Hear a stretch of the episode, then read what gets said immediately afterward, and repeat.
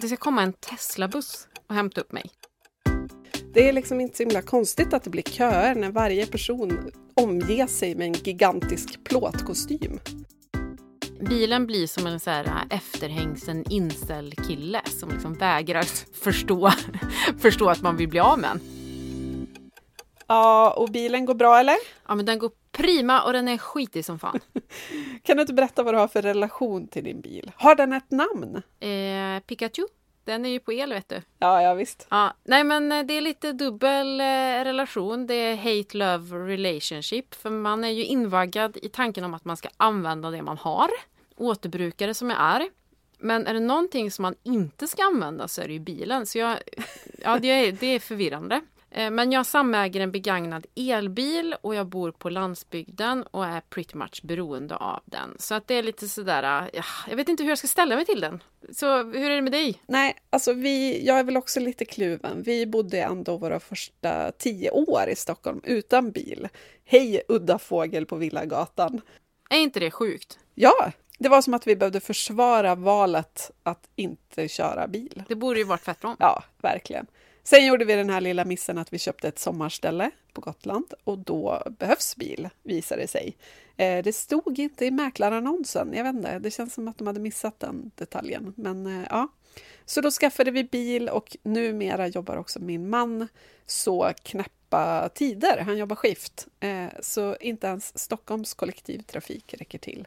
Så han cyklar sommartid och höst och vår och sen så kör han vår elbil då på vintern. Vi satt ju i samma sits. Vi, vi bodde också i Stockholm förut och köpte ett torp på Gotland. Och helt plötsligt så kände vi ett behov av bil som vi inte hade känt förut. Så vi ärvde min mormors gamla fossilbil som startade nästan alla gånger.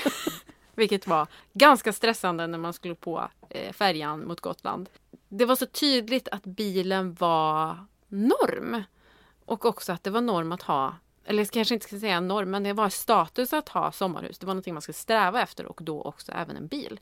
Nej, alltså bilen har verkligen varit min stora ångestpuck eh, ända sedan jag skaffade den och den blev liksom en ännu större ångestpuck sen jag slutade flyga, för innan dess så var ju ändå flyget det stora skavet. Mm. Men när jag slutade flyga, då var det väldigt uppenbart att bilen var ju inte härlig den heller.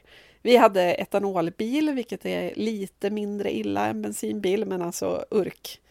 Nej, det kändes inte bra, så jag är ju väldigt, väldigt glad över att vi har en elbil sedan ett år tillbaks eh, eftersom vi faktiskt är bilberoende fortfarande. Men jag åker såklart kollektivtrafik eller elcyklar 99,9 procent av gångerna eftersom jag inte är beroende av bilen. Mm. Och det är samma här. Vi cyklar vår, sommar och höst till förskola, skola och matbutik som ligger 5 kilometer bort. Och vi använder bara bilen när vi ska in till stan, Karlstad, eh, som ligger ett par mil bort. Det sker typ en gång i veckan. Och eh, under vintertid så använder vi bilen mer. Men om ett år får båda barnen åka skolskjuts till skolan. Så då är vi inte alls beroende av bil egentligen eftersom vi båda jobbar på distans och ja, men jobbar hemifrån. Vilket är såklart få förunnat.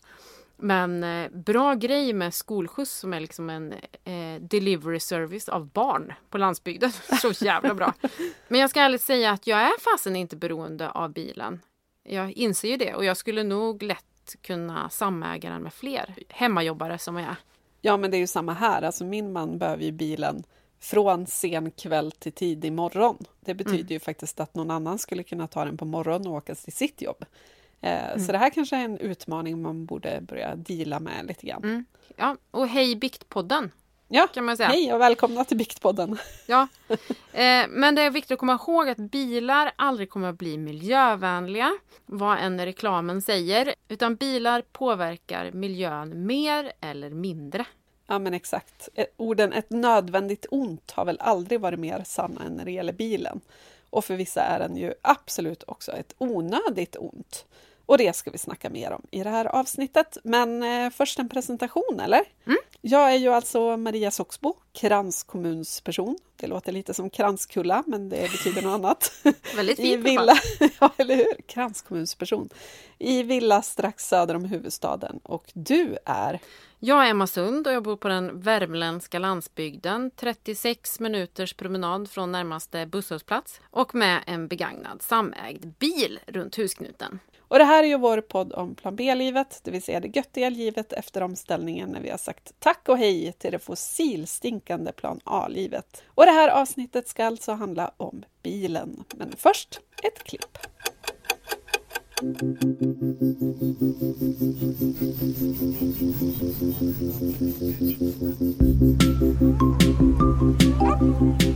stad har vuxit fram på ungefär samma sätt som alla andra städer. Och den förändras hela tiden. Det blir fler människor, staden växer, det blir fler hus, fler gator och p-platser. Mer trafik. Men människorna behöver ju också få plats.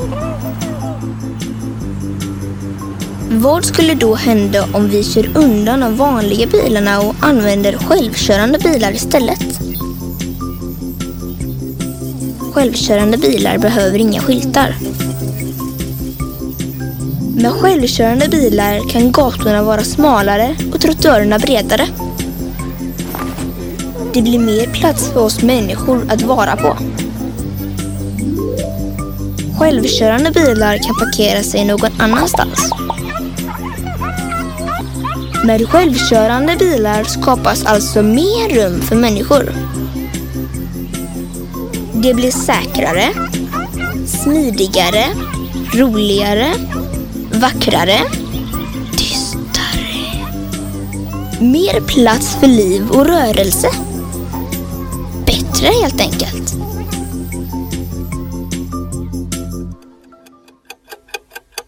Ja, men det där var ett klipp från Göteborgs stad om framtiden. Visst lät det härligt? Ja, men det gjorde det. Men hur, hur känner du för självkörande bilar? Är det framtiden och plan B-livet eller? Du menar att vi ska gå in på lösningarna redan nu eller? Plan B-livet. Men okej. Ja, lite. Ja, lite. Varför ha struktur, känner jag. Ja, men eh, lätt självkörande bilar, särskilt för mig här ute på landsbygden. För att ta typ en AV med polarna inne i stan någon gång ibland eller att gå på fest. det är ju lite av en lyx. Att ta taxi hem kostar typ 500 spänn. Eh, och ja, jag kan förvisso åka buss för 36 kronor, vilket är toppen. Men det är inte helt enkelt med tanke på dels de här 36 minuterna det tar att sen gå hem. Eh, då nyktrar man till rejält. det funkar utmärkt att cykla den sträckan på sommaren och vår och höst. Men att cykla den i det totala nattsvarta mörkret, det är inte jag riktigt redo för. Eh, Min man gör det. Eh, Han eh, kastar sig på cykeln och kan komma hem klockan halv två mitt i natten efter att typ ha kört på en älg. Men jag, ja, jag är inte riktigt där än. Alltså det, vet du hur mörkt det är? Det är så jävla mörkt! Nog för att man liksom lever sitt liv i pannlampa men alltså Nej men det, det är svårt så att det skulle ju vara Det skulle ju vara en fröjd att eh, det fanns självkörande bilar. Helt klart. Ja, men jag, jag intervjuade en forskare som heter Per Ödling för ett bokprojekt för ett par år sedan. Och han var helt övertygad om att självkörande bilar är framtiden. Eh, och inte bara för att han ville gå på fest på landsbygden när det är kallt och mörkt, utan för att han pratade om säkerheten. Mm. Enda sättet som han ser att vi någonsin kommer kunna ha den här nollvisionen om att ingen ska dö i trafiken, det är liksom att ingen av oss får köra. Mm. Anledningen till att vi krockar, det är ju liksom att vi inte alltid är på topp, för att vi är människor. Typ skrikande barn i baksätet distraherar oss, eller vi nyser vid fel tillfälle, eller vi är lite för trötta egentligen för att köra hem och så vidare. Och så krockar vi. Självkörande bilar kör ju liksom mycket bättre än vad vi gör när vi kör som sämst och det är det som räknas. Mm. Eh, så det är liksom spännande och det här är ju vid sidan om klimatvinsterna med att alla inte behöver ha bil då utan det, vi kan dela lättare och att det inte biltrafiken tar så mycket plats i stadsbilden och så vidare. Mm. Så jag tycker det är spännande med självkörande. Ja, jag gillar tanken. Också den här som man har mötts av, eller jag har mötts av från tidigare pojkvänner som har kört assnabbt med argumentet ja men jag har koll. Jag bara, bara, ja, det kanske du har, men du har ju inte koll på hur alla andra kör. Nej, exakt. Och ja, att försöka rättfärdiga sitt eget körande med att man är en, en bra bilförare. Det, ja, men precis. Då gäller det att du är ensam i trafiken. Och det kommer ju hända inte någonsin. Nej. Jag tycker verkligen det snackas för lite om det här med utrymmesgrejen också. Det finns ju, har du sett det här bildspelet som är ganska berömt som visar hur mycket plats 200 pers tar beroende på ja. val av transportmedel? Så här, 200 pers i 177 bilar, ja men det tar fem filer. Eh, samma 200 pers på cykel tar upp en fil eller ryms i tre bussar eller ett enda pendeltåg.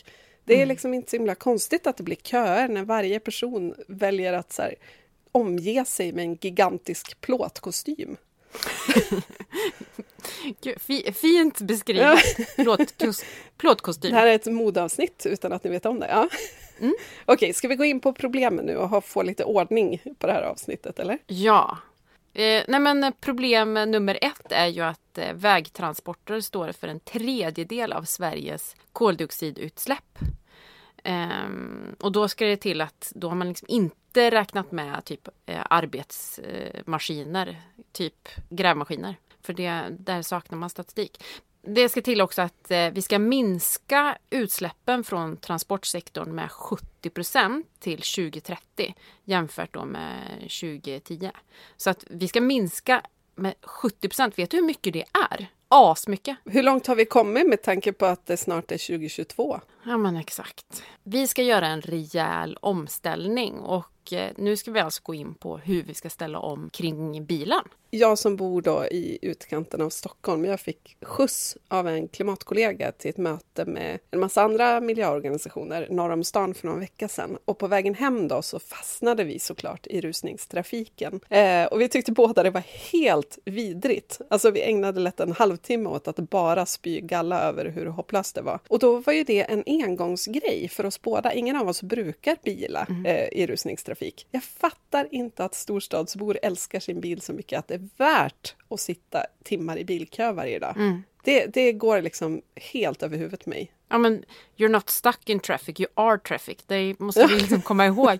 Bilnormen är ju svinstark överallt och även så då i Stockholm. Och jag, jag upplevde det big time i Stockholm trots att vi bodde då i en stad med fenomenal kollektivtrafik. Typ att man skulle ses med barnen i, i något så här naturreservat eller att vi skulle åka på utflykt. Alltså så här, man blir inbjuden på saker som man var tvungen att tacka nej till för att man kanske inte ägde en bil. Mm. Nej men att det ansågs lite omständigt att inte äga bil. Men just det där som du var inne på, att vara den enda på Villagatan som, som inte ägde bil. Ja. Det borde ju vara tvärtom. Vi bröt mot normen helt enkelt. Det var mm. som en gemensam överenskommelse att alla har en bil. Vi hade det inte så vi var lite knäppa kanske. Gud vad konstigt. Trots att man då bor i en stad som har fenomenal kollektivtrafik. Ja, det finns ju ett begrepp som heter inducerad trafik också. Så att när man försöker råda bot på så här hopplösa köer i Stockholms utkanter och sådär och så bygger man större, bredare vägar för att liksom komma till rätta med den här galna trafiken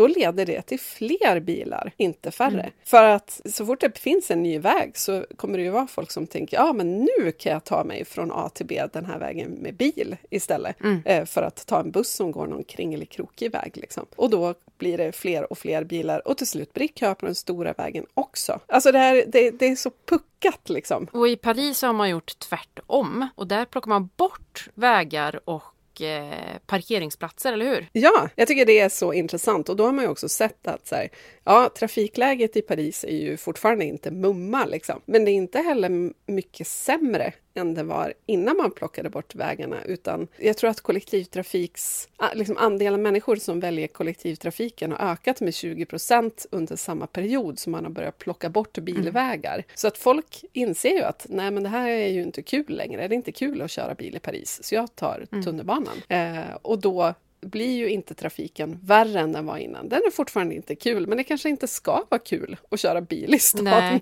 men och, ja, vi kommer ju in på Paris lite senare här, men... Eh, alltid. Det är alltid ett inslag om Paris i varje avsnitt av podden. Exakt. Eh, men eh, Anledningen till att man har plockat bort biltrafiken det är ju att man vill skapa en stad för människor och också få bättre luft. Och när jag var i Paris sist så slogs jag över hur jävla dålig luft det var. Så nu är man ju taggad på att ta tåget ner igen och uppleva hur det är nu. För nu har man plockat bort trafik eh, närmast Seine till exempel, att det ska vara eh, en plats för människor snarare än trafiken. Det visar ju också hur normaliserad bilen har varit eller hur hur mycket norm bilföraren har varit när man förser den vackraste platsen med en bilväg. Det säger så mycket om vilka man premierar. Ja men exakt. Och nu har man gjort tvärtom. Och det ska bli så spännande att se. Men jag läste också en siffra och det här var väl någon form av internationellt genomsnitt kanske, att 30 procent av bilarna som rör sig i en citykärna, eh, de glider bara runt på jakt efter parkering. Ja, men, åh. De försöker inte ens ta sig från jobb till hem Mm. eller något. De vill bara bli av med bilen och misslyckas. typ. Men hur många gånger har man inte mött den då? Ja, ursäkta att jag sen letade efter parkeringsplats. Ja, exakt hur mycket snabbare gick det egentligen att ta bilen då, om Mm. man måste lägga en kvart på att hitta parkering sen? Nej, ett annat problem är ju att det är jädrigt många bilar i omlopp. I Sverige så finns ungefär 5 miljoner personbilar. Det betyder att typ varannan person, inklusive spädbarn, har en bil. Alltså inte undra på att det är mycket trafik. Och inte, alltså jag tycker att det är så galet. Ja, men det är ju helt galet och det betyder ju också att i de allra, allra flesta bilar sitter det en person, inte fyra Mm. eller fem. Sen så, det här, det här har ju du varit inne på lite, apropå att bygga större, bredare vägar för att möta trycket.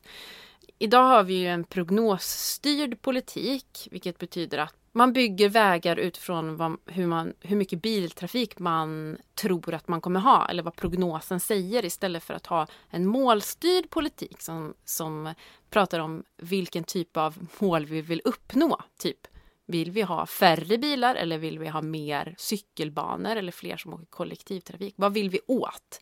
Snarare än att stirra sig blind på de här prognoserna som säger att ja, om du ökar lika mycket som du har gjort hittills, då börjar vi bygga mer, fler vägar. Alltså det säger ju sig verkligen själv om man börjar tänka efter. Att så här, ja, men vad vill vi att folk ska göra? Ja, vi vill att de ska typ ta bussen.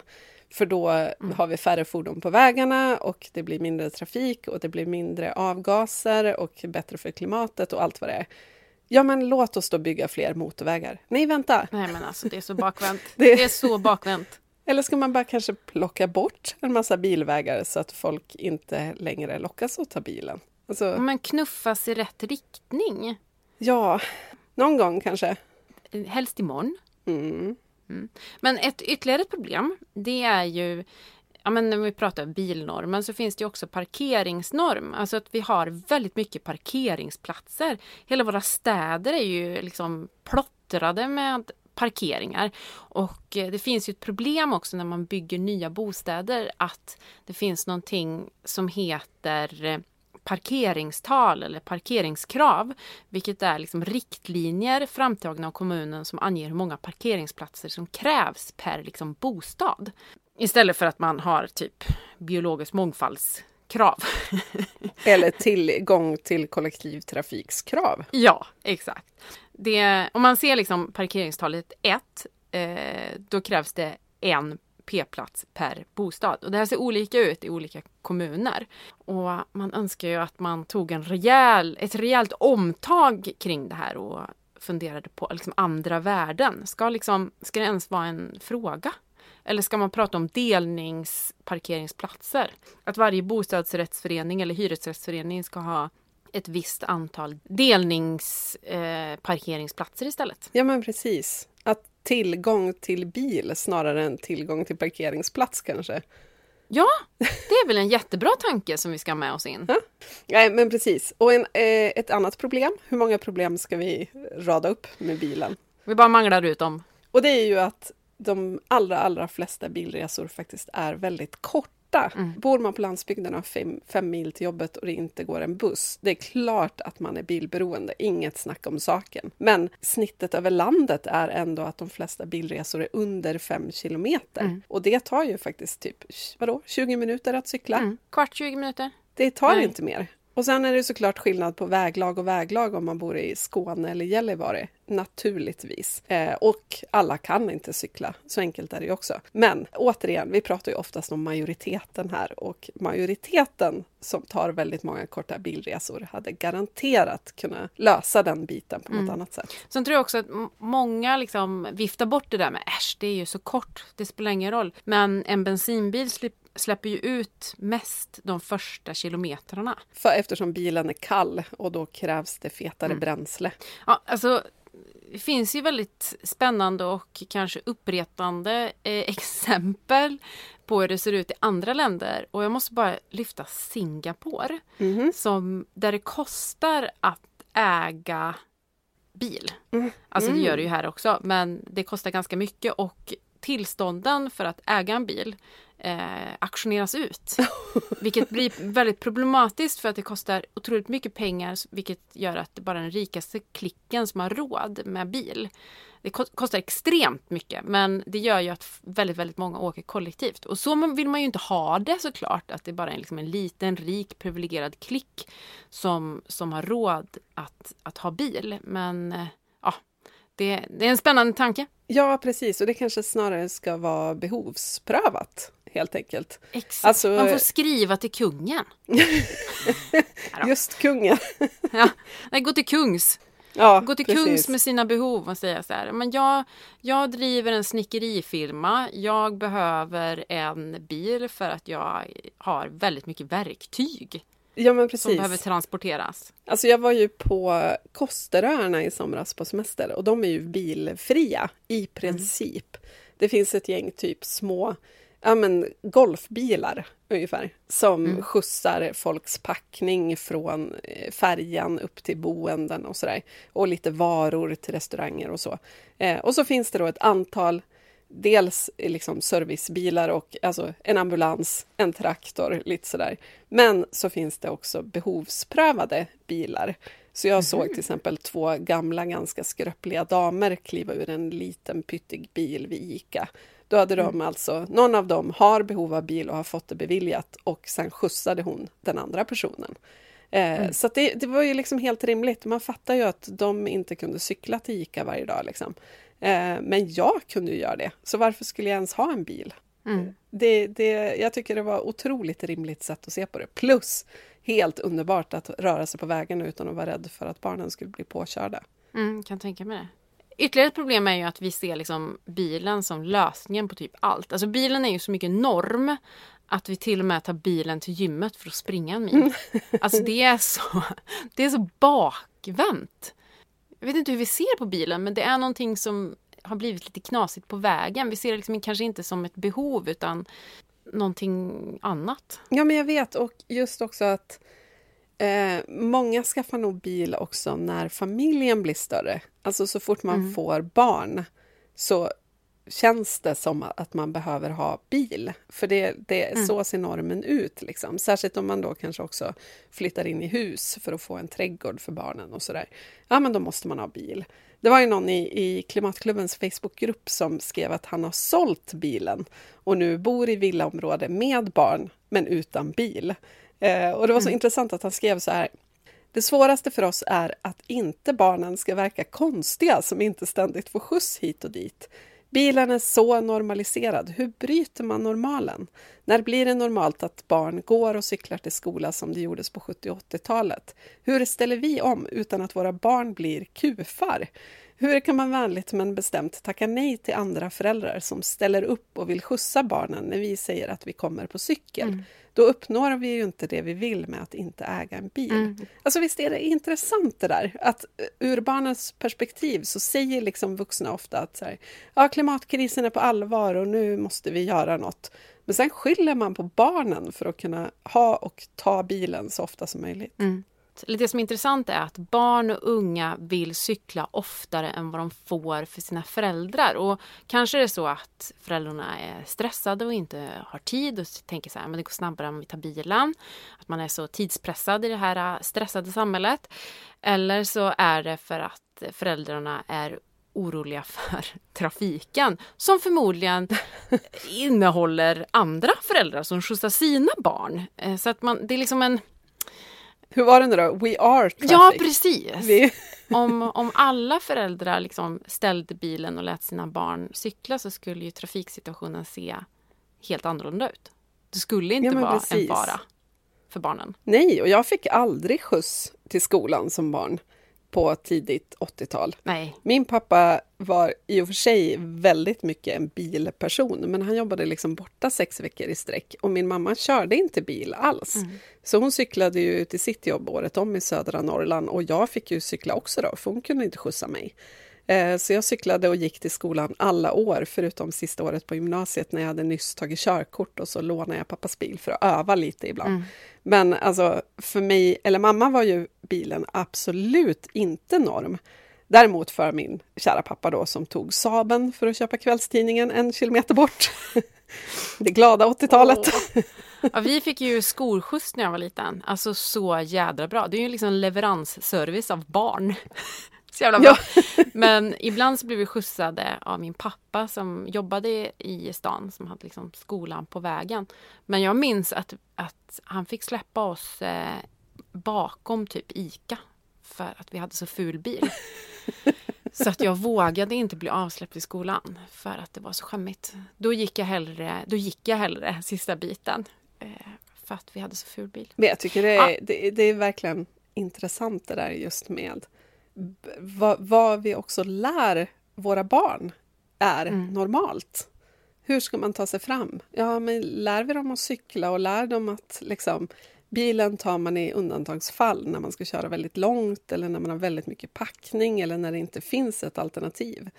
Eller lär vi dem att bilen, den tar man till kiosken en kilometer bort och den tar man till skolan och den tar man för att handla en liter mjölk.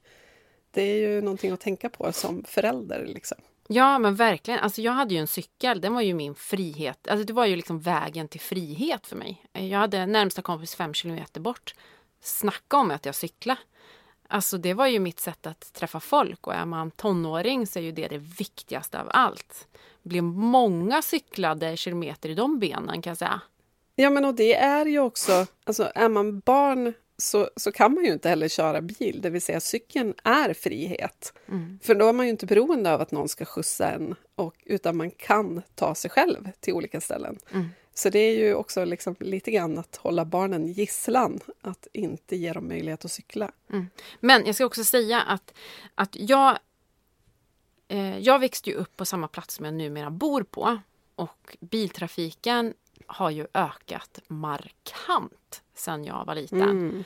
Eh, när man typ cyklar ner till sjön och så. Alltså det, förr så mötte man ju knappt en bil. Eh, och nu är det mer, mer liksom ett, ett, ett flöde. Och eh, det är skillnad och jag fattar föräldrar som är rädda för att släppa ut sina barn i trafiken alla gånger. Ehm, och det här måste, det här måste vi liksom få till någon form av, av förändring. Ja, men och då krävs det ju verkligen också att samhället hakar på där och ja, men okej, nu är trafiksituationen en annan. Det är inte tryggt att cykla längre. Hur löser vi det? Ja, men vi bygger en cykelbana vid sidan om vägen. Eller att införa en lag som gör att bilister måste sakta ner till typ 30 kilometer i timmen så fort de passerar en cyklist. Jag tänker att det är en trygghet för, för alla cyklister men också föräldrar som släpper iväg sina barn. Ja, men verkligen. Både och, tänker jag som vanligt. Mm, både och. Fler cykelbanor och nya lagar. Men ett problem är ju att städer är byggda för bilen och att det är så centraliserat. Och som jag var inne på gällande Paris, att de, de finaste platserna har en bilväg och så är det ju till exempel i Stockholm. Eh, Söder Mälarstrand, det är en stor jävla fet bilväg framför allt. Eh, lite, lite trottoar. Men här, och, och så är det ju på många platser runt om i Sverige att biltrafiken har liksom det finaste blickfånget många gånger istället för att det borde vara promenadstråken och cykelbanorna. Verkligen. Problemet är ju att städer är byggda för bilen. Sen så om vi flyttar blicken till landsbygden så är det ju svårt att leva utan bil eftersom vi har så centraliserat samhälle där bilvägarna är norm och cykelbanorna snarare en lyx. Trots att det borde vara tvärtom. Mm. Jag växte upp på samma plats som min mamma och våra liv eller våran uppväxt skiljer sig så ofantligt mycket åt trots att det liksom inte skiljer så himla mycket i tid. 39 år närmare bestämt. Och förr så fanns det en lanthandel i stenkast bort och det fanns en skola som, alltså skitnära på krypavstånd. Och eh, bussen in till stan gick några hundra meter bort. Alltså det var ju inte svårt att leva utan bil då. Och då var ju verkligen bilen lyx. Nu har allting liksom centraliserats så att eh, skola, matbutik och förskola är liksom samlat och det blir Ja, men det är väldigt centraliserat, vilket gör att det är svårt att leva utan bil. Man måste bo i centrum för att kunna leva enkelt. Liksom. Ja, men exakt. Jag tror på något sätt att det krävs förståelse för alla de som bor på landsbygden och glesbygden. Jag är ju extremt privilegierad ska jag säga för jag har ju, vad sa jag, 39 minuter till busshållplatsen. Det är ju skitlite, det är liksom fjärtlite i, i, eh, om man jämför med, med många, många andra och fem kilometer till matbutiken. Det är inte långt. Plus att du kan jobba hemifrån så du är inte beroende av att ta Exakt. dig någonstans varje dag. Precis, men jag tror att många, eller jag misstänker att många känner sig bortglömda och bortprioriterade när man pratar om just omställning och man pratar om att få åka kollektivt och cykla och gå och man bara säger men gud det finns ju inga förutsättningar för det. Alltså det finns noll förutsättningar så jag är alltså bortprioriterad. Min röst betyder ingenting. Jag tror att det är så viktigt att fler får komma till tals och att man förstår olika människors enorma ja, Utmaningar är det ju. utmaningar. Ja, Nej, men och så är det ju. Och jag känner ju till exempel att ja, nu är vi förvisso bilberoende även i min familj, trots att vi bor i stan på grund av konstiga arbetstider. Mm. Men för min del, eh, min känsla är att du har större rätt till bilutsläpp än vad jag har. Om du förstår vad jag menar. Ja, jag fattar. Jag skulle ändå säga att jag kanske inte har mer rätt till utsläpp, men jag har mer rätt till ekonomiska medel för kollektivtrafik och cykelvägar exempelvis. För att det är eftersatt. Jag har inte mer rätt till utsläppen, utan jag har mer rätt till bättre kollektivtrafik och bättre cykelvägar. Men Eh, innan det är löst har du mer rätt till utsläpp. Faktiskt. Okej då. För Okej det, det måste ju, alltså vardagen måste ju ändå funka även om man bor i glesbygd. Så är det ju bara. Mm. Jag ska inte problematisera det mer, men jag som sagt har inte, jag är hemmajobbare och... eh, Nej, men då, det, är ju en, det är ju en kombination också. Alltså det, är ju, det behövs fler cykelbanor, det behövs bättre kollektivtrafik, det behövs eh, liksom, kanske subventioner till elbilar så att de som är beroende av bil åtminstone kan välja en, en annan bil. Mm. Eh, och det behövs laddinfrastruktur för de som inte bor så att de kan ha en egen laddstolpe. Mm. Och så vidare. och så vidare. Det är massa saker som måste till här och det kommer ju ta tid. Mm. Så under tiden tänker jag att en glesbygdsperson som måste ta sig fem mil till jobbet naturligtvis måste få släppa ut också. Mm. Ehm, Men på sikt så är det ju såklart tänkt att ingen ska behöva släppa ut för att, att röra sig i samhället. Mm. Jag, jag tror att det är så viktigt att komma ihåg människors, oli, människors olika förutsättningar och att det förmodligen blir en nagel i ögat när man pratar om att vi måste cykla, gå och, och eh, åka kollektivt. När liksom, det inte finns några laddstolpar och elbilarna är svindyra och kollektivtrafik, kollektivtrafiken är ett skämt. Och det finns inga cykelvägar. Så att man måste komma ihåg den här nageln i ögat och, och liksom minnas människors olika ganska kassa förutsättningar för att, att välja någonting annat än bensinbilen. Ja, verkligen. Och samtidigt måste man också tänka på att majoriteten inte bor i glesbygd Mm. utan i storstäder och mellanstora städer. Eh, och de har de här förutsättningarna redan idag och skulle kunna ställa bilen eller avstå från bil helt mycket mer än vad som görs. Mm. Så att när man pratar om det här så kanske man också ska tänka att det här främst handlar om majoriteten som kan göra något åt sin situation, men kanske inte har gjort det än. Ja, verkligen. Mm. eh, Ett annat problem är ju eh, jobba heltidsnormen. Nu slänger jag ut den här, eh, för det känns Herregud. intressant. Men idag är normen att jobba heltid och kanske ta bilen in till jobbet i städerna då eftersom vi är ett centraliserat samhälle. Och under pandemin så var det många, obs inte alla, som eh, började jobba hemifrån. eh, om man hade den typen av jobb. Och den här typen av hemmajobb med, där man använde eh, digitaliseringen som, som ett medel, den passade såklart inte alla, men den, ganska många såg liksom fördelarna med att ställa bilen, jobba hemifrån och slippa restiden. Och jag tänker så här, vad häftigt om det här kunde bli norm. Eller att snarare att flexibiliteten blev norm. Ja men verkligen. Och jag tänker att det är enklare att, nu går vi in på lösningarna här, men är enklare att kanske välja att åka kollektivt och ta den där promenaden på 39 minuter till bussplatsen. Om det skulle ske en gång i veckan istället för varje dag. Då kan man ta det som så här, veckans träning. Och det handlar väl kanske inte, alltså det, det kan ju fortfarande handla om att jobba heltid. Mm. Bara att man, alltså 40 timmar i veckan, bara det att de flesta av de timmarna jobbar man hemifrån. Mm.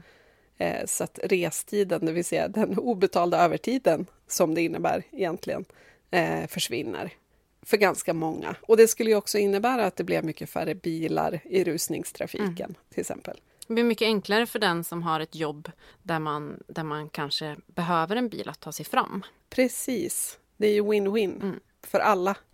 Ja, men generellt så kan vi väl åtminstone börja vända och vrida på vad det är vi finner så jädra attraktivt med bilen. Mm. Eh, det pratas ju ofta om att det är frihet, men jag vet inte fasen om jag kände frihet när jag satt i den där bilkön. Alltså, det kändes mer som att det här kom, så, här, så här lever jag nu, det här är mitt liv för resten av min levnadstid. Jag kommer aldrig komma härifrån. Det var inte frihet jag kände. En fånig grej med bilar rent generellt är ju att de faktiskt står parkerade ynka 97 procent av sin livstid. Ja. Eh, det är såklart bra eftersom utsläppen hade ju varit helt sinnessjuka om de rullade mer än 3% av sin livstid såklart. Men det här visar ju också att det finns ganska mycket utrymme för förbättring, eller hur? Ja, vi kan ju dela bil och vi behöver kanske inte äga varsin. Och det här avsnittet gör vi tillsammans med Our Green Car som gör det möjligt att dela bil, elbil såklart, med andra genom bilpooler. Precis, och det här ville vi ju höra mer om så jag har ringt upp Thomas Droben på Our Green Car för att höra mer om hur det funkar. Ska vi lyssna? Ja, gasen i bort! Eller jag menar elen. Tuta och kör!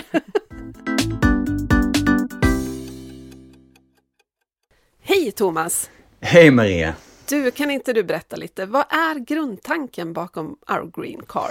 Jo, grundtanken bakom Our Green Car är att um, vi vill erbjuda en mobilitetslösning, en hållbar mobilitetslösning för alla som behöver ta sig fram uh, på något sätt, oavsett om man bor i en storstad eller ute på landsbygden.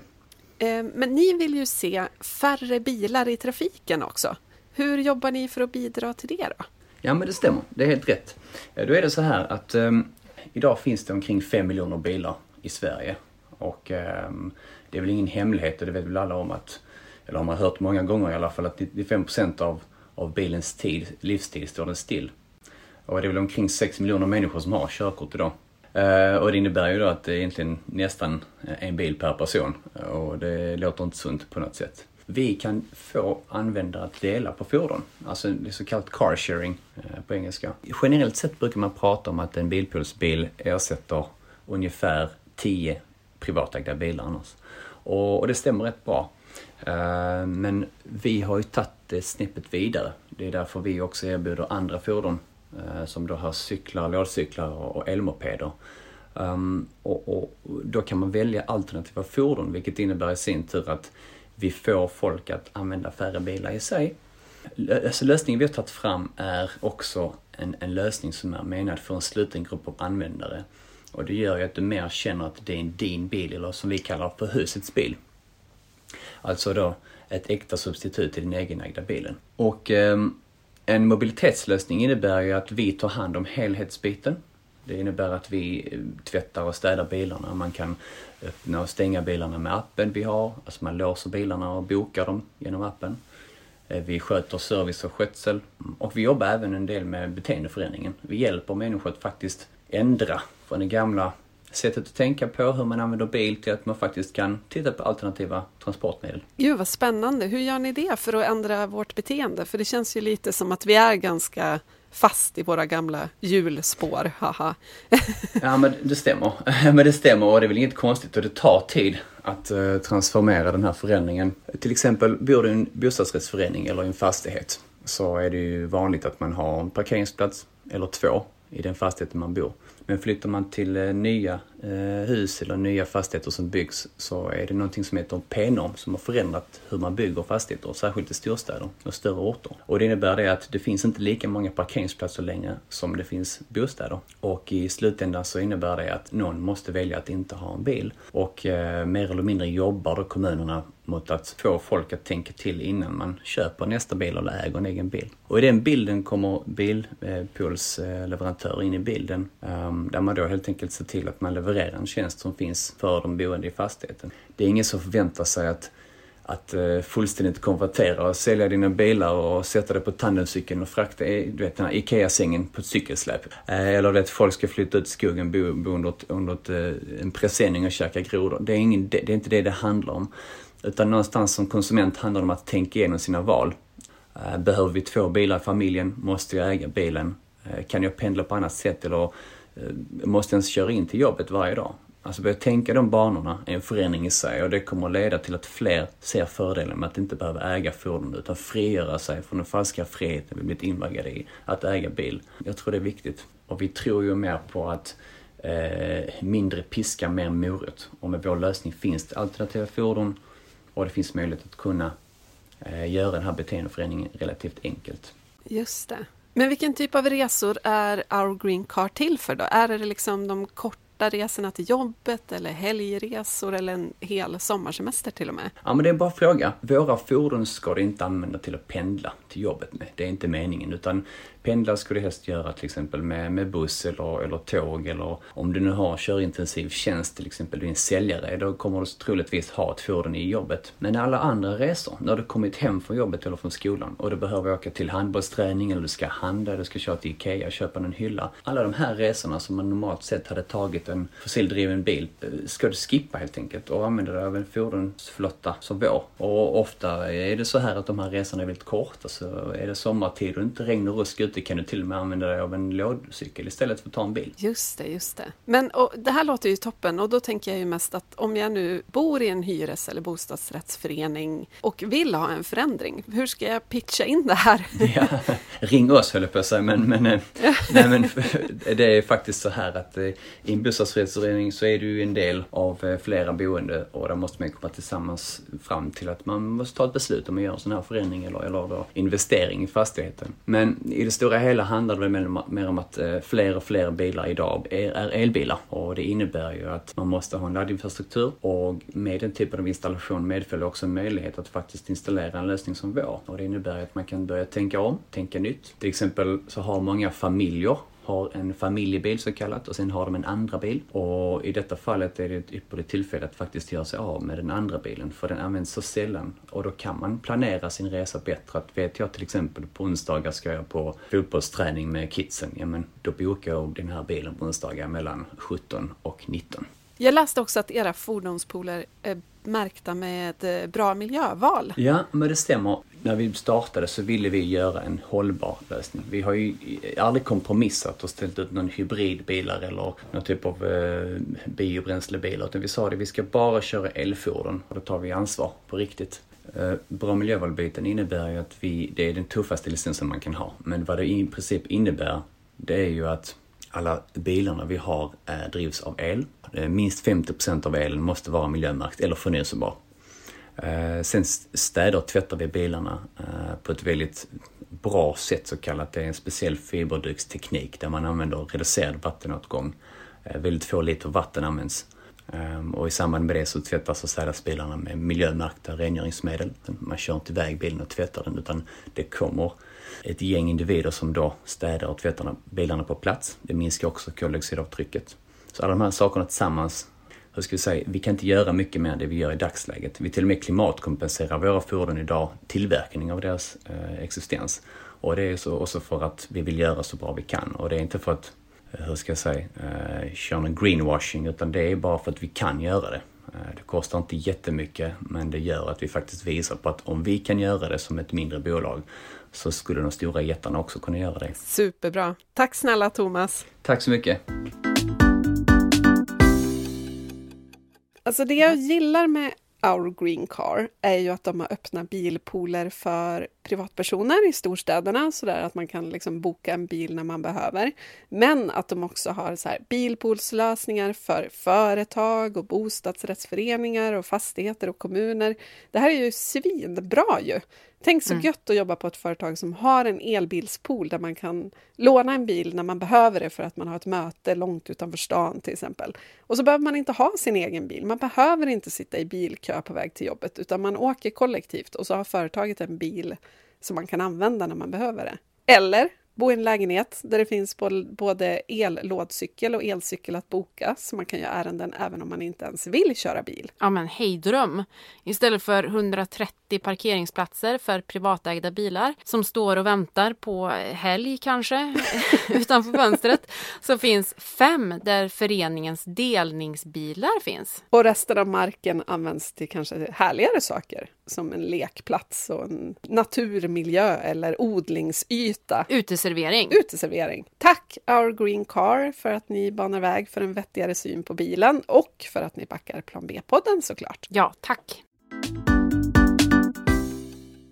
Nu vill jag snacka lite rättvisa för vi har ju olika förutsättningar att ställa bilen, helt klart. Det har, varit, det har vi varit inne på och det skiljer sig stort över vårt avlånga, avlånga land. Vissa behöver bilen för att ta sig till sitt lönearbete. Andra använder bilen för att ta sig till typ sommarstugan eller utflykten på helgen. Och den stora frågan är, vem har rätt till utsläppen? Eller ännu hellre, vem har rätt till rejäla subventioner? Och det som blir intressant när man, när man snackar om det här är ju var det finns flest till exempel elbilar i Sverige för tillfället. Har du någon aning? Ja, jag har en aning. Och jag, det här kommer Ja. inte vara så jättesmickrande för samhället i stort. Nej. Flest elbilar finns i Danderyd, Göteborg, Nacka och Solna. Det här är bara några exempel. Och de här platserna är ju kända för sin urusla kollektivtrafik, eller hur? Ja, absolut. Eller nej, vänta. Nej. Ja, men det har ju skett något jädra fel här. Ja, och alltså det är ju såklart... Det är någonstans det har blivit fel. Precis, och det är ju liksom såklart bra att de som fortfarande behöver en bil i de här kommunerna byter till elbil. Heja er! Det är ju toppen. Ja, ja, ja. Men om det handlar om att skaffa en bil trots att man inte behöver det och den bilen dessutom råkar vara en elbil, alltså det är inte bättre än att avstå från bilen. Nej.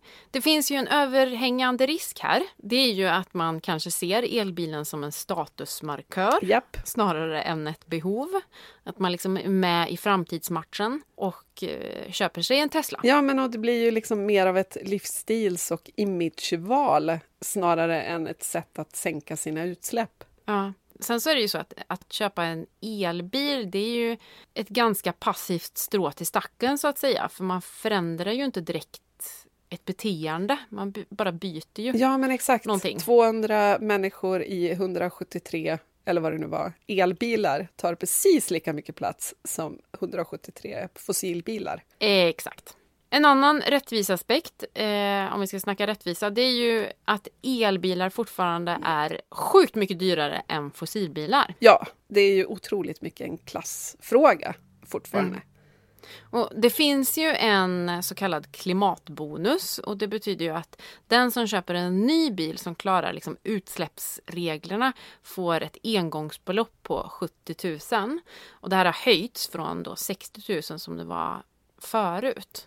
Och det är ju liksom någon form av styrmedel men det kanske borde vara vassare. Nej, men och så tänker jag också att, att vi måste ju prata lite grann om det här med är det verkligen rimligt att köpa nya bilar? Borde vi inte köpa begagnade bilar i första hand, oavsett om det är en elbil eller i värsta fall en fossilbil? Jag tänker också att det måste finnas en ekonomisk oro att investera i någonting fossilt som vi vet ska fasas ut.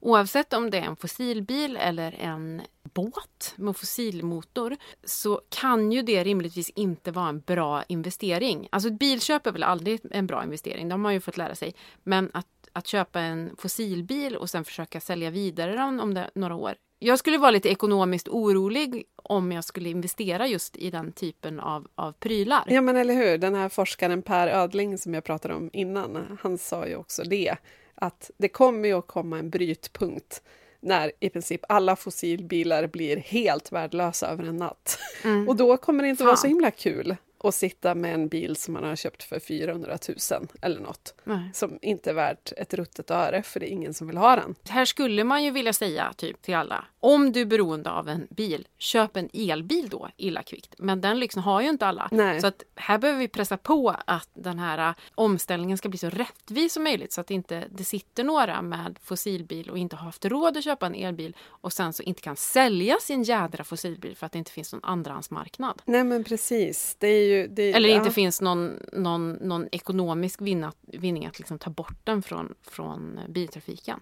Verkligen. Det här blir ju en jätteutmaning för det finns ju som sagt fem miljoner bilar i det här landet och de allra, allra flesta är ju fortfarande fossila. Mm. Ska vi snacka om eh, storleken? För storleken har ju betydelse, det vet vi ju. Ja.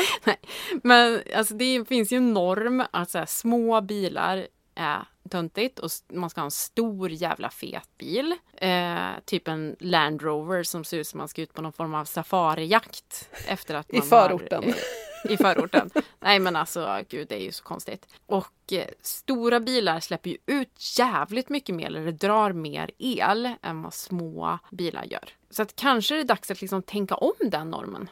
Ja, så är det ju. Och återigen, i de allra flesta bilar sitter ju en person. Mm. Det skulle kunna vara en ganska liten bil. Sen så skulle jag även vilja lägga in en liten en tanke här om mopedbilarna. Ja, Nu blir det obekvämt. Ja, men någonting som, som har ökat den senaste tiden det är ju såna här mopedbilar som då körs av framförallt unga. Och jag fattar det, jag är uppvuxen på landsbygden, eh, förstår verkligen, verkligen grejen. Men jag skulle vilja ifrågasätta att den friskaste delen av befolkningen eh, är den bilburna. I Frankrike så användes mopedbilarna förr för att seniorer skulle ta sig fram för att de kanske inte hade möjlighet att, att gå eller cykla. Och kanske är det så att vi ska byta namn på mopedbilar till seniorbilar. Och Då kanske för att de inte ringa blir- in vilka de borde vara till för. då kanske det inte är lika lockande för en, en tonåring heller att åka runt i den.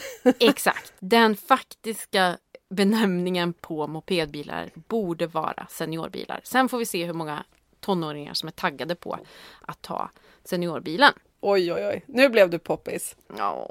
Ja.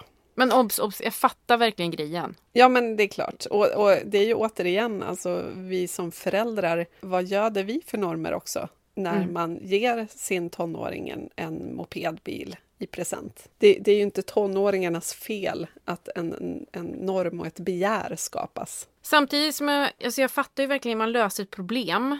En väldigt tjatig tonåring. Jag vet själv att jag kan ha skrikit som, som typ 15-16-åringar. Det är som ett fängelse att bo här på landsbygden. För man kommer liksom ingenstans eh, om man liksom inte har en cykel eller någon snäll förälder som vill skjutsa en. Så att jag, jag fattar verkligen grejen. Ja. Men återigen, det kanske också är en, en behovsprövning där.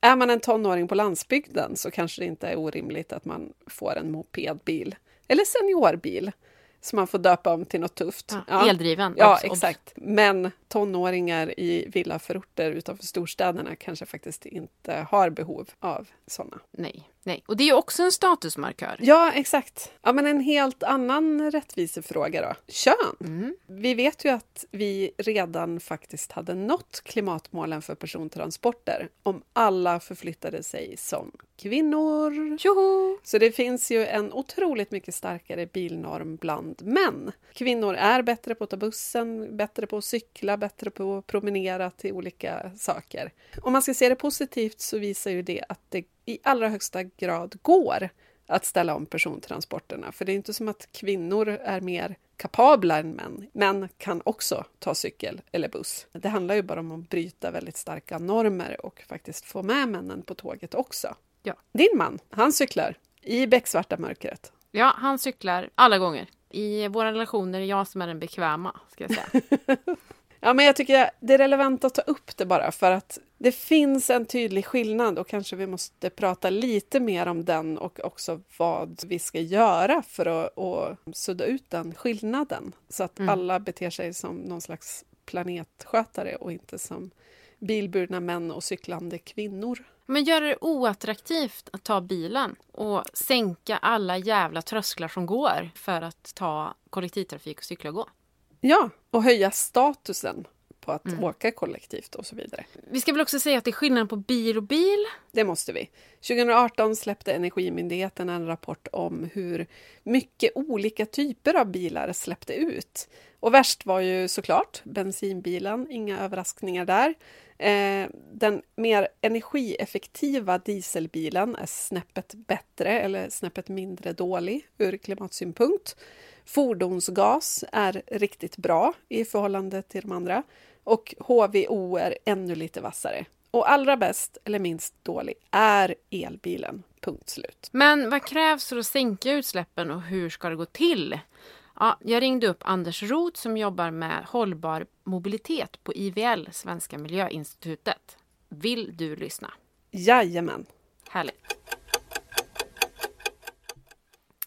Hej Anders! Hejsan! Du, nu ska vi snacka trafik och framförallt bilen. När man lyssnar på politikerna och läser tidningarna så får man ju en känsla av att elektrifiering och elbilning är lösningen på typ allt. Ja. Det låter ju väldigt fräckt. Men du, kan man bara byta ut alla bilar till elbilar så är allting prima sen eller? Alltså på sikt så kommer elektrifieringen kunna bli väldigt viktig och vi skulle nog kunna byta ut alla bilar men det kommer inte gå så fort och det löser inte alla problem. Eh, om vi tittar på optimistiska prognoser för framtiden så kanske vi kan till 2030 ha ja, uppåt 80-90 procent av nybilsförsäljningen för personbilar elektrifierad. Och det är ju jättebra, men eh, fortfarande så kommer de flesta bilarna som kör omkring på våra gator inte att vara elektrifierade och det beror på att eh, livslängden på bilar är ungefär 17 år idag så det tar ett bra tag innan man byter ut fordonsflottan. Sen är det ju så att eh, eh en elbil släpper ju inte ut någonting men det går blir lite utsläpp när man producerar bilen och också batterierna. Man kan säga att man har en payoff idag, klimatmässig payoff på en elbil på kanske tre år. Köper du en väldigt stor elbil med ett batteri, stort batteri som är producerat med kolkraft, då kan payoffen bli längre och du kanske har med dig 15 ton CO2 i, med klimatskuld som ska betalas av. Så det gäller ju att vi inte köper för stora elbilar och för stora batterier mot vad vi behöver heller. Eh, och sen har vi frågan om konfliktmineraler och, och andra råvaror, metaller, litium, kobolt, mangan, zink, koppar till bilarna. Och det finns ju beräkningar som visar att om vi ska ha en ganska progressiv införsel av elbilar, vilket vi behöver, så kommer vi behöva öka behovet av metall, vissa metaller med kanske 20 till 40 gånger mot världsutvinningen idag. Och det blir ju betydligt fler gruvor som behöver öppnas, vi behöver ha produktionsanläggningar för batterier så att det kommer nog att bli flaskhalsar och vi kommer inte ha tid att få upp eh, återvinningsanläggningar tillräckligt utan vi kommer vara beroende av jungfrulig råvara här.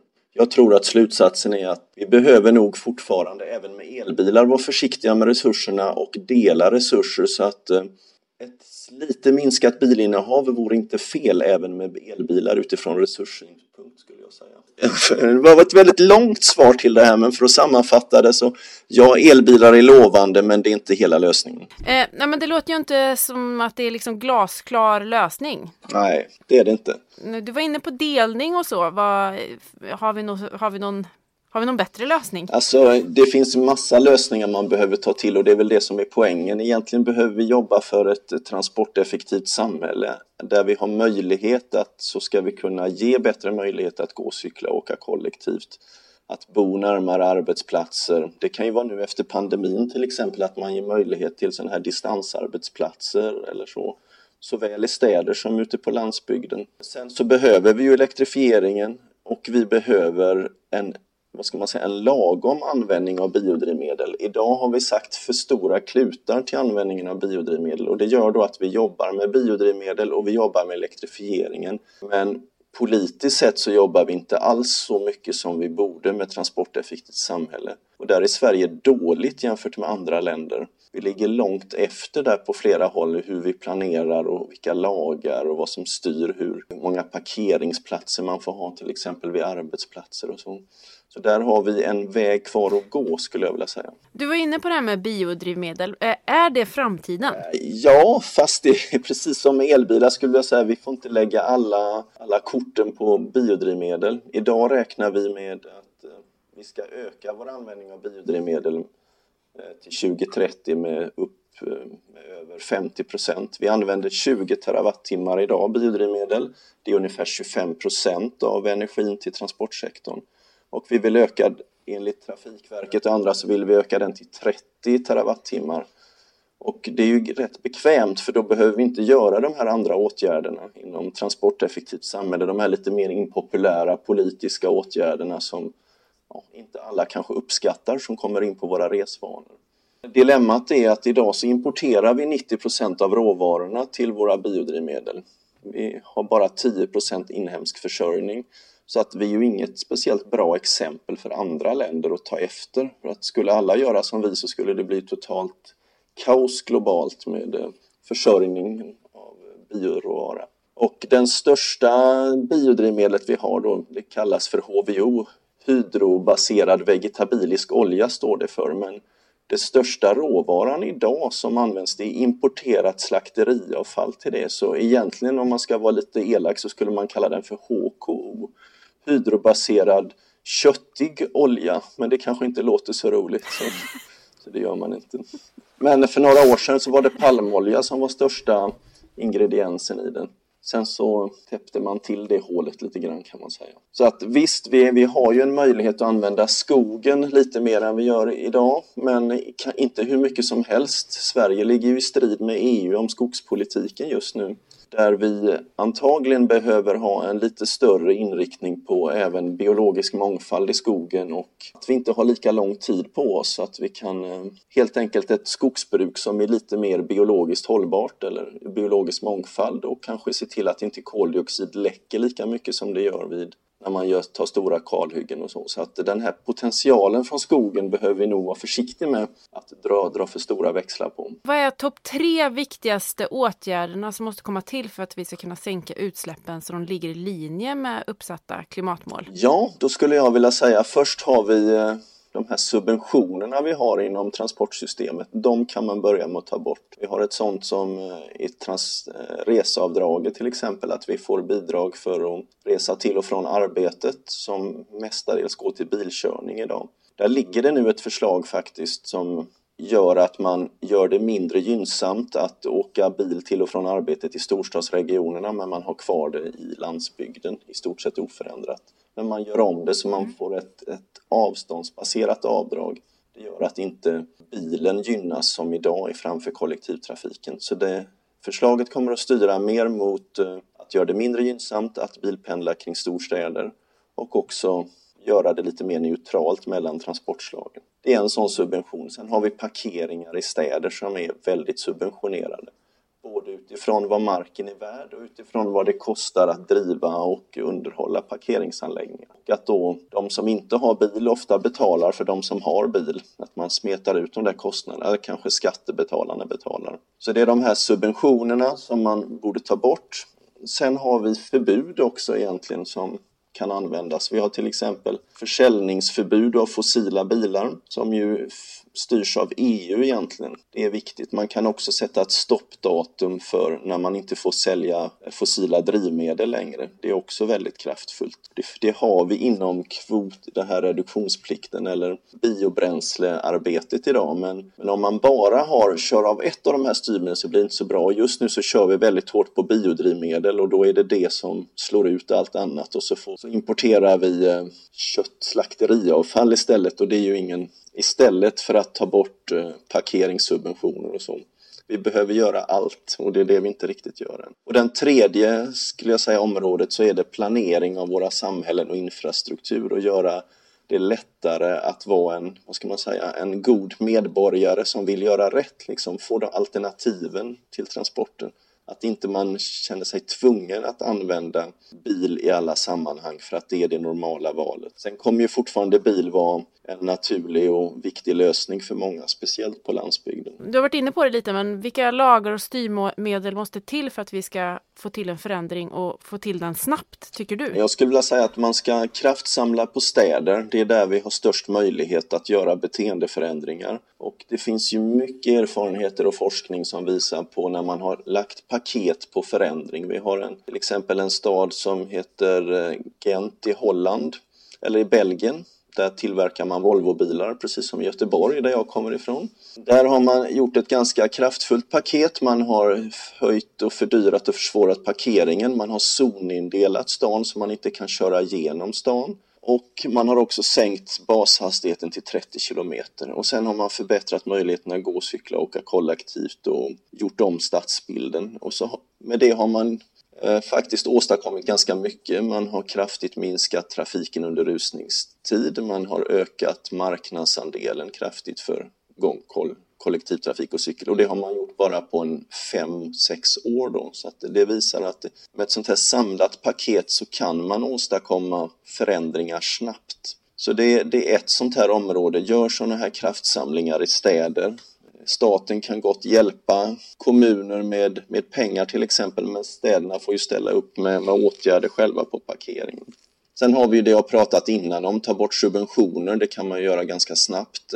En annan sån här fråga som man skulle kunna göra det är att sänka hastighetsgränser, speciellt i städer men även kanske på, på större vägar. Det ger snabba åtgärder direkt. Arbetsgivare är ju en annan sån här ska säga, lite doldis där som har stora möjligheter att nu speciellt i postpandemin, eller nu är, kan vi inte säga att vi är postpandemi, men kanske vilken månad som helst att vi kan se framåt. Och då kan det vara möjlighet att eh, förändra sina resepolicys lite nu när vi har suttit hemma och arbetat. Gör det möjligt att, eh, att arbeta mer på distans långsiktigt men också se till att det finns alternativ för för tjänstekörning, se till att det finns bilpooler som kan användas istället för att du behöver ha din egen bil när du kör bil i tjänsten.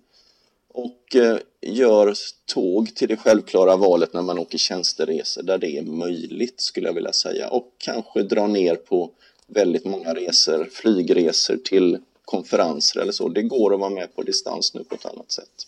Mm, varför görs inte det här typ nu? Eller helst igår?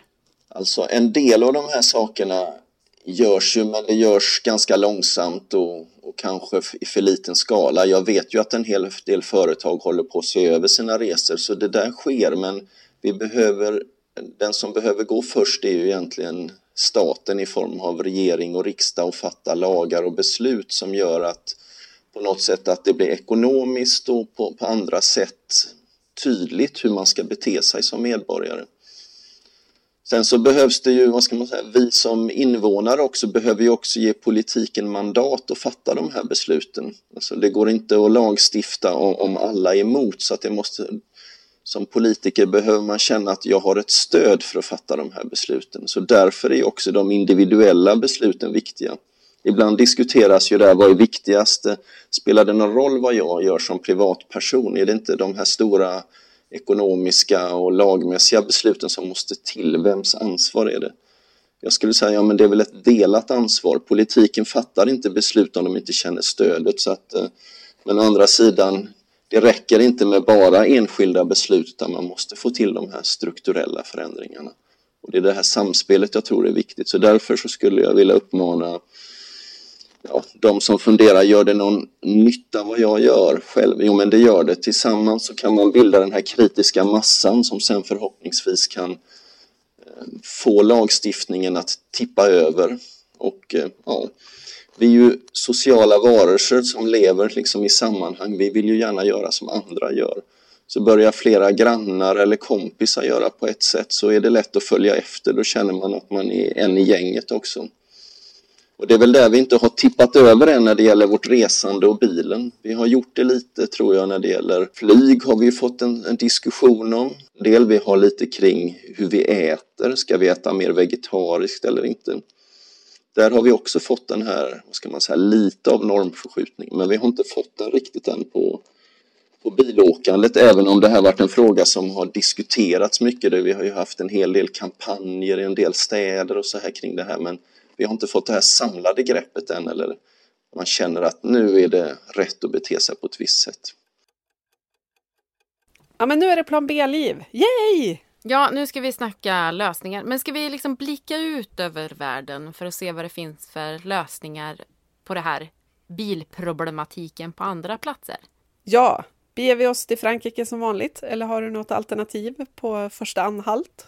Ja, vi återkommer så ofta till Frankrike. Men Paris, Paris jobbar efter devisen 50 minute city eh, där alla som bor i Paris ska ha gång eller eh, cykelavstånd till det mest basala. Mat, sjukvård, skola. Eh, ja, ni fattar. Och eh, de har en ganska aggressiv plan. Redan 2024, eh, eh, typ snart, ska alla gator i staden vara cykelvänliga. Alla gator. Och det här kräver att 72 procent av alla parkeringsplatser för bilar måste bort. det, det här är så himla härligt. Alltså det är sånt jävla fuck you-finger. Ja, det är verkligen det. Och tänk alla de här liksom alla de här bilarna som bara rullar runt i jakt på parkeringsplats. Ja. De kommer aldrig att kunna lämna sin bil längre. Nej, dessutom så har de eh, eh, hastighetsbegränsningen till 30 kilometer hela stadskärnan.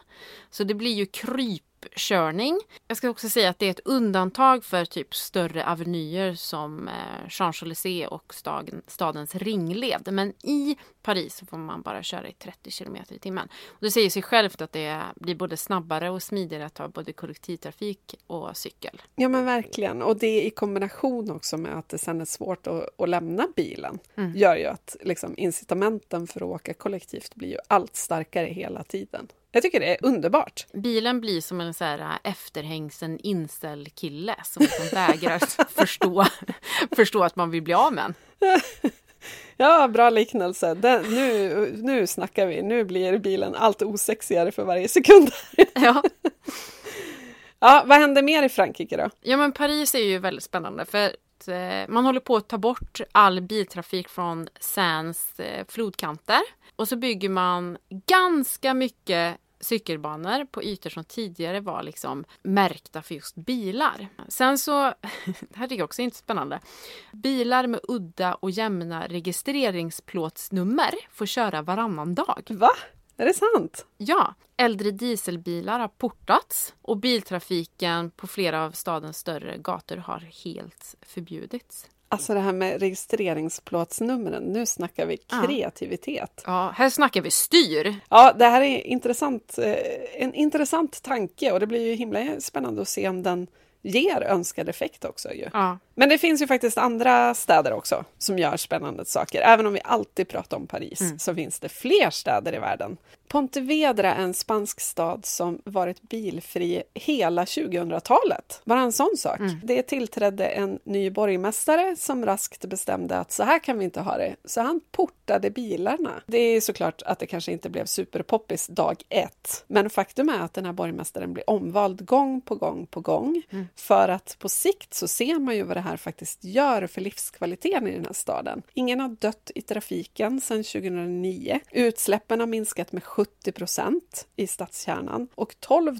000 människor har flyttat in i stan på grund av himla härlig plats att bo på. Mm. Barnen leker på gatorna, uteserveringar, skrattsår. Alltså vem skulle inte gå igång på den? Nej men exakt, det är tyst och lugnt i stan. Det går att röra sig till fots utan att andas avgaser eller bli påkörd. Liksom. Mm. Jag tycker det här är helt makalöst och jag tänker också, alltså var är de svenska städerna i det här? Mm. Vem, varför går vi inte först med sånt här? Eller haka på, vi behöver inte ens gå först. Det, det funkar ju bevisligen. Ja, precis. Ett spännande ställe är ju Luxemburg också, som är första landet i Europa som inför gratis kollektivtrafik. Ja, det är ju fan framtiden. Det är ju jävligt låg tröskel för den alltså. Ja, verkligen. Det är så oerhört rimlig satsning och så vettigt användande av statens pengar. Ja. Och också faktiskt vara en, en slags lösning när det gäller klassproblematik. Mm. Alla som behöver ta sig någonstans kan göra det, för det kostar inte pengar att åka buss. Mm. Ja, men vi har fler städer också. Hamburg är väldigt sugna på att bli Europas största bilfria zon. Mm. Eh, så att de håller liksom på att experimentera med hur stora delar av stan som de kan porta bilarna ifrån. Så att det blir väl kanske inte en helt bilfri stad, men till ytan en väldigt, väldigt stor zon Mm. utan bilar. Vad tror vi om Sverige då? Hur ser plan B-livet ut om vi får bestämma? Alltså, förlåt, nu kom det världens största suck bara för att jag är så trött på att Sverige aldrig går först. Ja, men, absolut. Man pratar om att Sverige ska vara ett föregångsland. Men hallå, då måste man ju faktiskt gå före. Ja, men var är de här liksom, modiga satsningarna? Ja, men var är Pontevedra i svensk tappning liksom? Ja. Jag är så spännande på vilken stad det blir som verkligen, verkligen bara bestämmer sig för att ja, men nu blir vi Sveriges härligaste stad. Nu ligger vi i framkant. Nu är vi modernast i landet. Det ska, vi ska komma ihåg också att vi mår väldigt bra av att bo på en plats där vi är stolta över vad som görs. Att vara stolt och bo i en, en stad liksom rimmar med vart vi ska, det gör ju väldigt gott för Ja. oss. Det skapar ju framtidstro. Precis, och det, det blir ju också väldigt mycket lättare att göra rätt i en stad som inte är gjord för bilar, till exempel. Jag tycker att vi ska påminna alla svenska kommuner och regioner om just exemplet Pontevedra, eller Pontevedra, eller hur man uttalar det. Att eh, det sker en eh, inflytt dit för att man vill åt de här värdena. Ja, men- Frisk ja. luft, människorna får ta plats, ingen har dött i biltrafiken. Det här är ju framtidens attraktiva stad och kommun. Det här är ju liksom ett sätt att konkurrera med andra kommuner och städer om nya invånare och skattebetalare. Ja men verkligen, det här är ju liksom konkurrenskraft och varumärkesbyggande. Ja, Istället för att slänga jättemycket pengar på en dyr reklambyrå som ska liksom måla upp stan som den är nu till någonting attraktivt. Så lägg pengarna på vettiga satsningar så blir det ett starkt varumärke. är det inte väldigt få svenska städer som faktiskt jobbar med att liksom positionera sig? Jo, jag tycker det. Det, det är ju samma städer varje år, Mm. eller samma kommuner som liksom det snackas om. Helsingborg och Uppsala Mm. till exempel. Eh, Göteborg ibland. Det finns alla möjligheter att bara ta kakan här. Och det här ser vi ju då. Plan B-livet handlar om att svenska städer positionerar sig. ja, Och pratar om de här, vi har Sveriges friskaste luft. ingen dör i trafiken. Våran stad är till för människorna. Här är det enkelt att göra rätt, svårt att göra fel. Exakt. Ja, men vad skulle du, om du, om du får bestämma tre saker du vill ska hända angående bilen då i plan B-livet? Eh, bokningsbar kollektivtrafik som tar olika rutter beroende på var behovet finns. Eller självkörande bussar då. Och det här är viktigt, tänker jag, i sammanhanget att man gör det attraktivt att välja den här typen av kollektivtrafik. Så det inte kommer en färdtjänstbuss och hem plockar upp en. Alltså det här är så, jag tror att det här är så jävla viktig pusselbit. Det ska komma en Tesla-buss och hämta Ja, jag fattar. för att det ska vara så attraktivt. Jag undrar så här, vad fan gör Tesla personbilar för? De ska ju göra kollektivtrafik. De ska göra de häftigaste jävla kollektivtrafiken som finns. För att vi ska ju samåka, vi ska inte åka en varsin bil. Nej, men Okej verkligen. att vissa ska, kommer behöva göra det. Men ja, här shout-out till Elon Musk. Riktigt sexig bokningsbar kollektivtrafik. Det är vad vi vill för ha. det, Ja. det är precis på samma sätt som vi ska kalla mopedbilen för seniorbil så ska kollektivtrafiken vara Teslor. För det är det som är status. Helt rätt. Bra tanke där. Okej, ska vi turas om eller? Ja, kör. Så om du vill ha den där kollektivtrafiken i landsbygd så vill ju jag ha Pontevedra. Mm. Fast i svensk tappning. Alltså det är ju drömmen. att tänka, alltså tänk Stockholm som en bilfri stad. Mm. Alltså det vore helt magiskt. Alltså fy fan Gud, vad mycket skratt och sål och fest och kul man skulle höra. Man skulle höra folk skratta. Så jävla medmänskligt härligt place att vara på.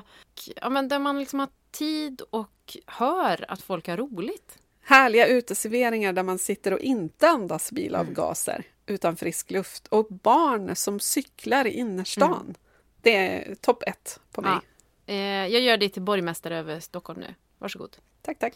Mitt plan B-liv handlar om att det ska vara alla människors rätt att ta sig fram på ett hållbart sätt. Alltså cykel Mm. och eh, till fots. Och då behövs decentraliserade samhällen. Fler byskolor, fler lanthandlar, fler vårdcentraler på cykelavstånd. Det ska vara enkelt att göra rätt. Och vi var inne på det här i vårt eh, avsnitt om butiken att en, en gir mot ett decentraliserat samhälle, det kommer ta tid så då får vi hitta på lösningar under tiden vilket kan vara matbussar eller eh, vårdcentraler på hjul exempelvis. Att vi tar liksom det som vi tidigare tagit bilen till och tar liksom Skjutsar ut det till folk. vi, precis, vi skjutsar ut det. Istället för att 100 personer tar bilen till matbutiken på bilavstånd så, så tas eh, matbutiken till en central plats i bygden. Precis. Det vill jag ha. Svinbra. Du blir borgmästare över Värmland. Nej, jag vill bli landsbygdsminister tack. Ja, det går också bra. Varsågod. Okej, min nästa är att delningsbilen blir norm istället för ägd bil. Alltså att de här liksom, antalet bilägare krymper drastiskt och istället blir man en bilanvändare. Mm. Eh, det vill säga att man kanske faktiskt behöver bilen någon enstaka gång för att man har ett, ett eh, sommarställe på Gotland eller för att man vill göra en utflykt långt ut på landsbygden eller för att man ska skjutsa en massa, massa plankor någonstans. Ja, men då kan man låna, hyra, boka en delningsbil. Man behöver inte äga en. Fler människor som delar bil betyder färre bilar på gatorna. Jag håller med. Men i, i plan B-livet så tänker jag att parkeringsplatser är lika med delningsparkeringsplatser. Privatägda parkeringsplatser är undantag. Bra där. Och min sista är nog egentligen bara att alla blir som kvinnor. Ja. Enkel grej att lösa.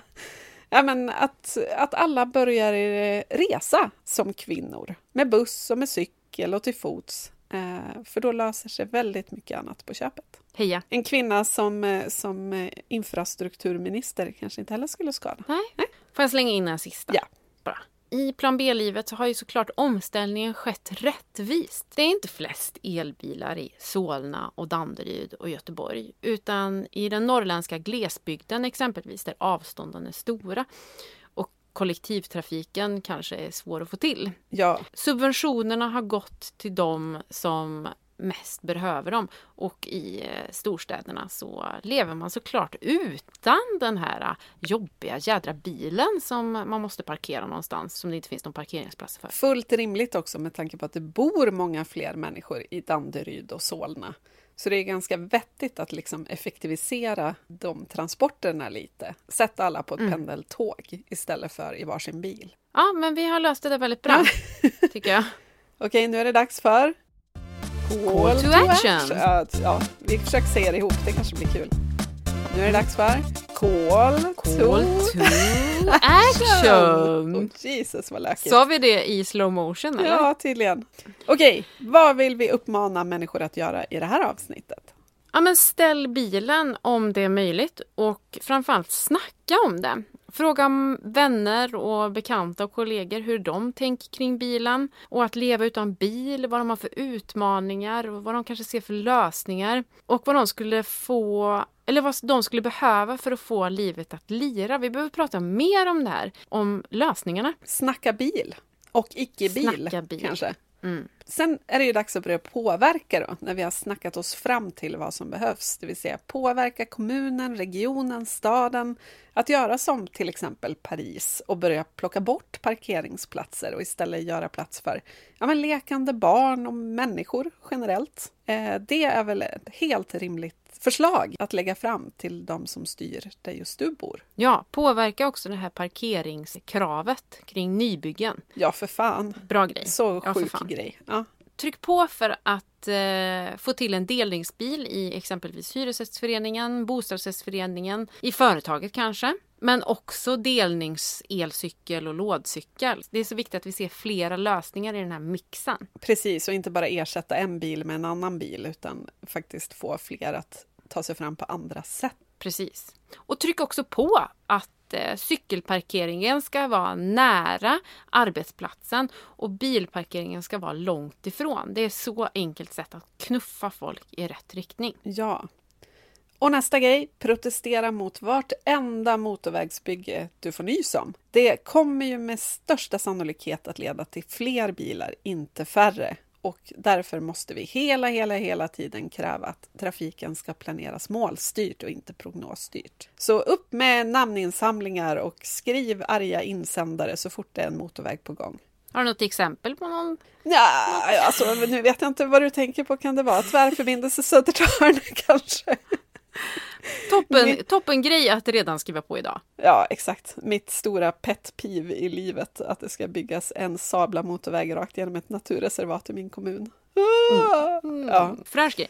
Japp, Saker vi kommer se i, i historieböckerna som not so good satsning. exakt.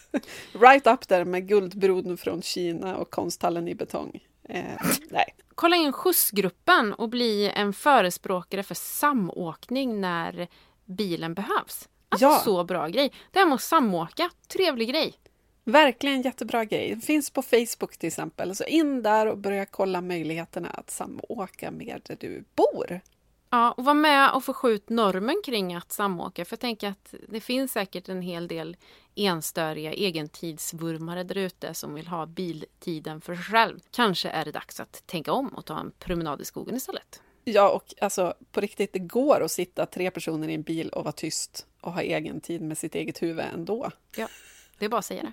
Du, det var allt för idag. Ja, följ oss på Instagram där vi heter Plan B-podden och mejla oss gärna, gärna, gärna på planbpodden gmail.com. Och vill ni oss lite extra väl, prenumerera på podden och ge oss jättegärna ett betyg i poddappen. Det här är liksom en liten fjuttig insats för dig, men det är faktiskt en jättestor grej för oss, för då får vi lite lättare att nå ut.